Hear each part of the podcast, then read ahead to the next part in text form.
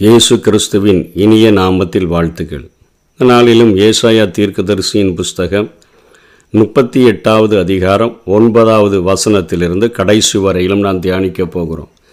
இந்த பகுதியில் ஒரு மனிதன் மரண படுக்கையில் இருந்தால் அவனுடைய நிலைமை எப்படி இருக்கும் என்பதை அருமையாக ஏசாயா படம் பிடித்து காட்டிவிட்டு அந்த மரண படுக்கையின் மத்தியில் கர்த்தருடைய வல்லமை எப்படி வெளிப்பட்டது என்பதையும் காண்பித்துவிட்டு அதற்கு பின்பாக நான் இந்த உயிரோடு இருக்கிற நாளெல்லாம் கர்த்தருக்கு எப்படி நான் வாழுவேன் என்கிற தீர்மானங்களையும் எடுக்கிறதை இங்கே எழுதி வைத்திருக்கிறதை நாம் பார்க்கிறோம்.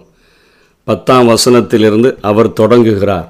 தன்னுடைய நிலையற்ற வாழ்விலே தன்னுடைய வியாதியினுடைய நாட்களிலே எப்படி இருந்தேன் என்று அவர் சொல்லுகிறதை பார்க்கிறோம். அதாவது பூரண ஆயுஷின் வருஷங்களுக்கு சேராமல் பாதாளத்தின் வாசல்களுக்கு உட்படுவேன் என்று சொல்லி அவர் அங்கே முதலிலே புலம்புகிறதை பார்க்கிறோம்.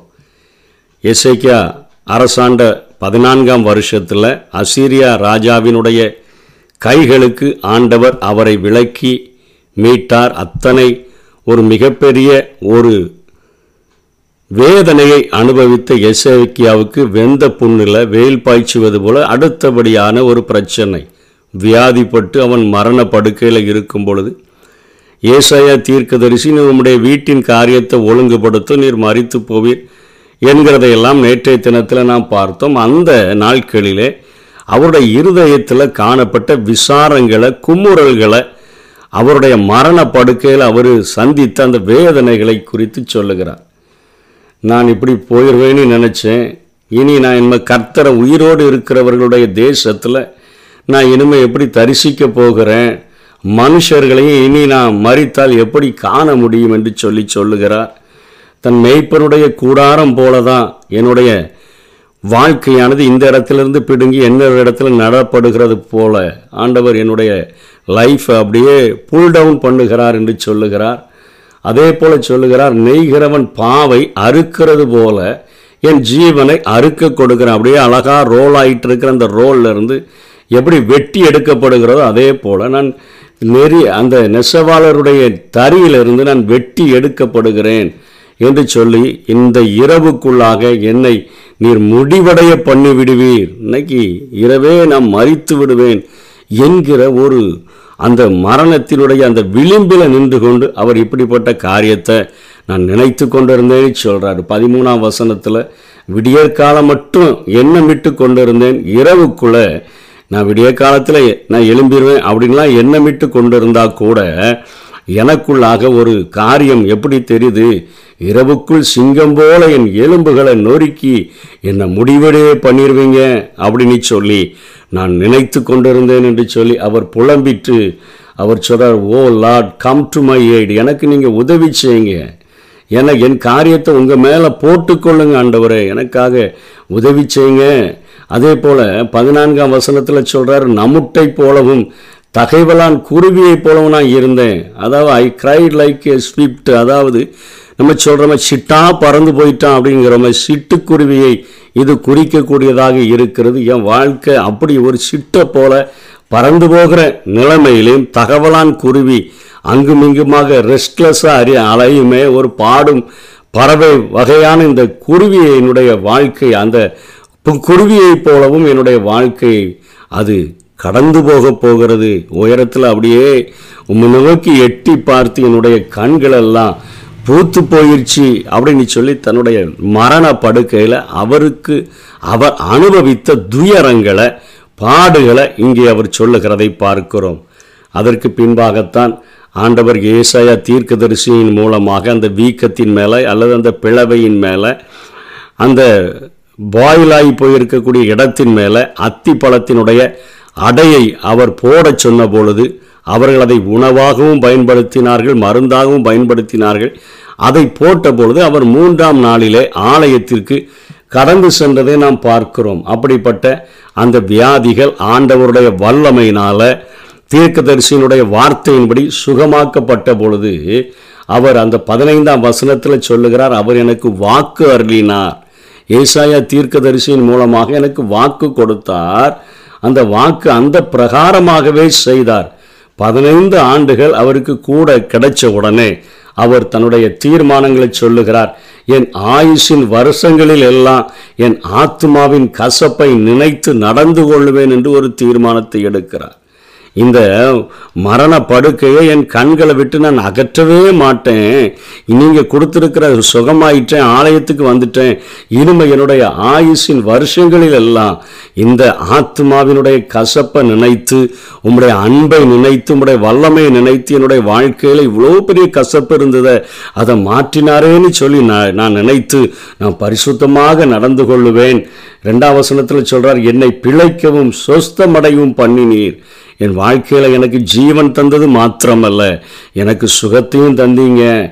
அப்படின்னு சொல்லிட்டு பதினேழாம் வசனத்தில் சொல்கிறார் சமாதானத்திற்கு பதிலாக எனக்கு கசப்பு வந்திருந்தது. தேவரீரே நீ என் ஆத்மாவை நேசித்து அழிவின் குழிக்கு விளக்கினீர். என் பாவங்களை எல்லாம் உமது முதுகுக்கு பின்பாக எரிந்து விட்டீர். எனக்கு சுகம் தந்தது மாத்திரமல்ல. என்னுடைய பாவங்களை நினையாதபடி அவைகள் எல்லாவற்றையும் நீங்கள் என்னுடைய முதுகுக்கு பின்பாக எழுந்து விட்டபடியினால நான் இன்று செய்கிறது போல உயிரோடு இருக்கிறவன் உயிரோடு இருக்கிறவனே உம்மை துதிப்பான். நான் உயிரோடு இருக்கிற இருக்கிறபடியினால நான் உம்மை துதிக்கிறேன். நான் அதை துதிக்கும்படியான ஒரு தீர்மானத்தை என்னுடைய வாழ்நாளெல்லாம் ஆயுஷின் வருஷங்களிலெல்லாம் நான் செய்வேன் என்று பத்தொன்பதாம் வசனத்தில் தீர்மானம் எடுத்துட்டு அதுக்கு அடுத்தபடியாக சொல்கிறாரு தகப்பன் பிள்ளைகளுக்கும் அது த சத்தியத்தை தெரிவிப்பான். நான் என் பிள்ளைகளுக்கும் இதை நான் சாட்சியாக அறிவிப்பேன். இது ஆண்டவர் அந்த நாட்களில் இஸ்ரேல் ஜனங்களின் மத்தியில் அத்தனையாக எதிர்பார்க்கிறார்.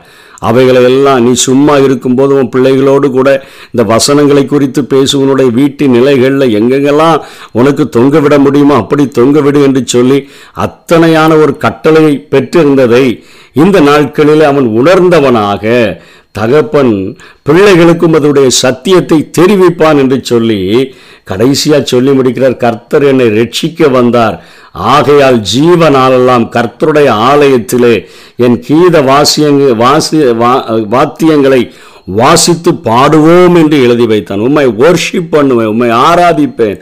என் ஜீவ நாளெல்லாம் நான் உம்மை துதிப்பேன். நீரே என்னை ரட்சித்தவர். நீரே எனக்கு பிழைப்பை தந்தவர். நீரே என்னை சொஸ்தமடையச் செய்தவர்.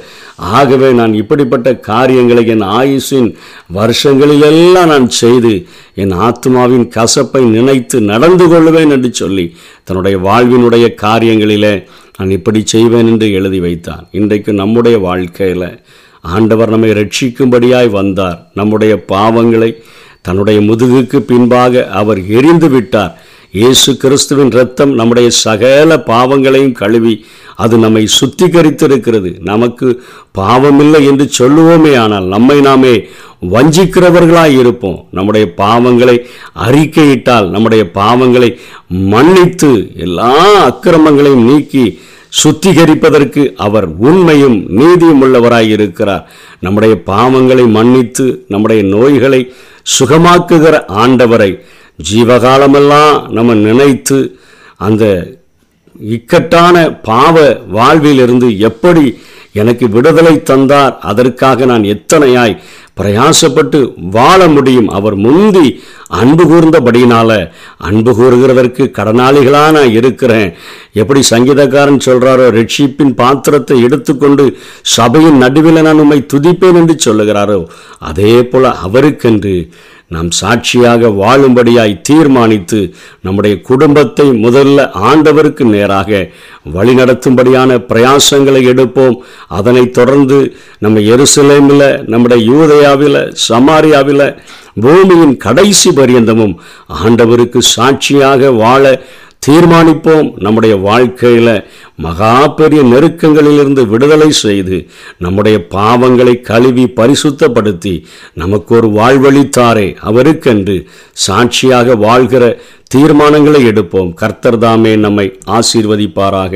ஆமே துணையாளரே சிறகின் நிழலில் தானே களி கோருவே துணையாளரே உம் சிறகின் நிழலில் தானே களி கோருவேன் களி கோருவேன். என் தேவ இயேசுவே உம்மையே நேசிக்கிறே